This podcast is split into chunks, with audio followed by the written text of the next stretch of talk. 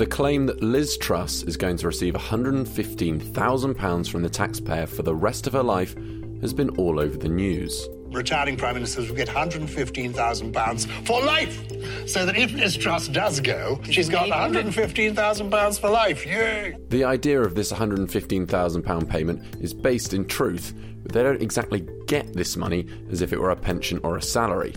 It's called the Public Duty Costs Allowance, which is a reimbursement to meet the actual cost of continuing to fulfil public duties.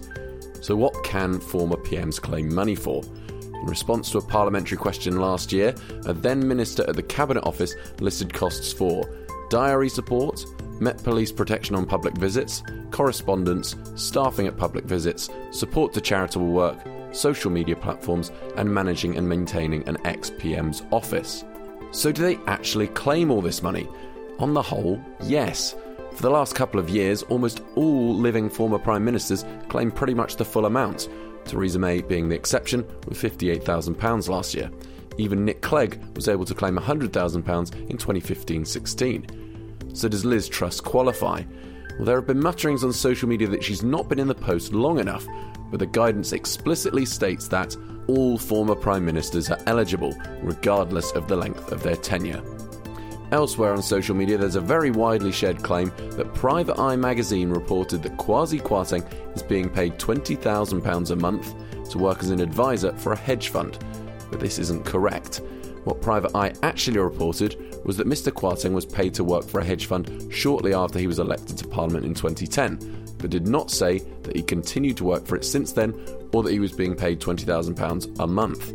The Register of Financial Interest shows that Mr. Kwarteng registered in March 2011 that he would be paid £10,000 on a half yearly basis for work as consultant to Odey Asset Management, which would involve giving political advice to asset managers in relation to international and domestic affairs. This was updated in September of that year to say remuneration £10,000, February to August 2011 only no further payments from Odey Asset Management to Mr. Kwarteng appear in the register after 2011. And finally, at last week's PMQs, Labour's Ian Lavery asked Liz Truss about nurses' wages. Our nurses have gone from the country's heroes to this government's villains. Offered a derisory 72 pence a week pay rise. But this is wrong. The new offer increases wages by 72 pence per hour, not 72 pence per week. In July, the UK government accepted recommendations from the independent NHS pay review bodies.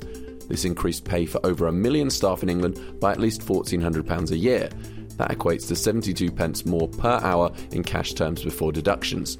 That's all from us this week. I'll be back with more of our independent, impartial fact checks at the same time next Saturday morning.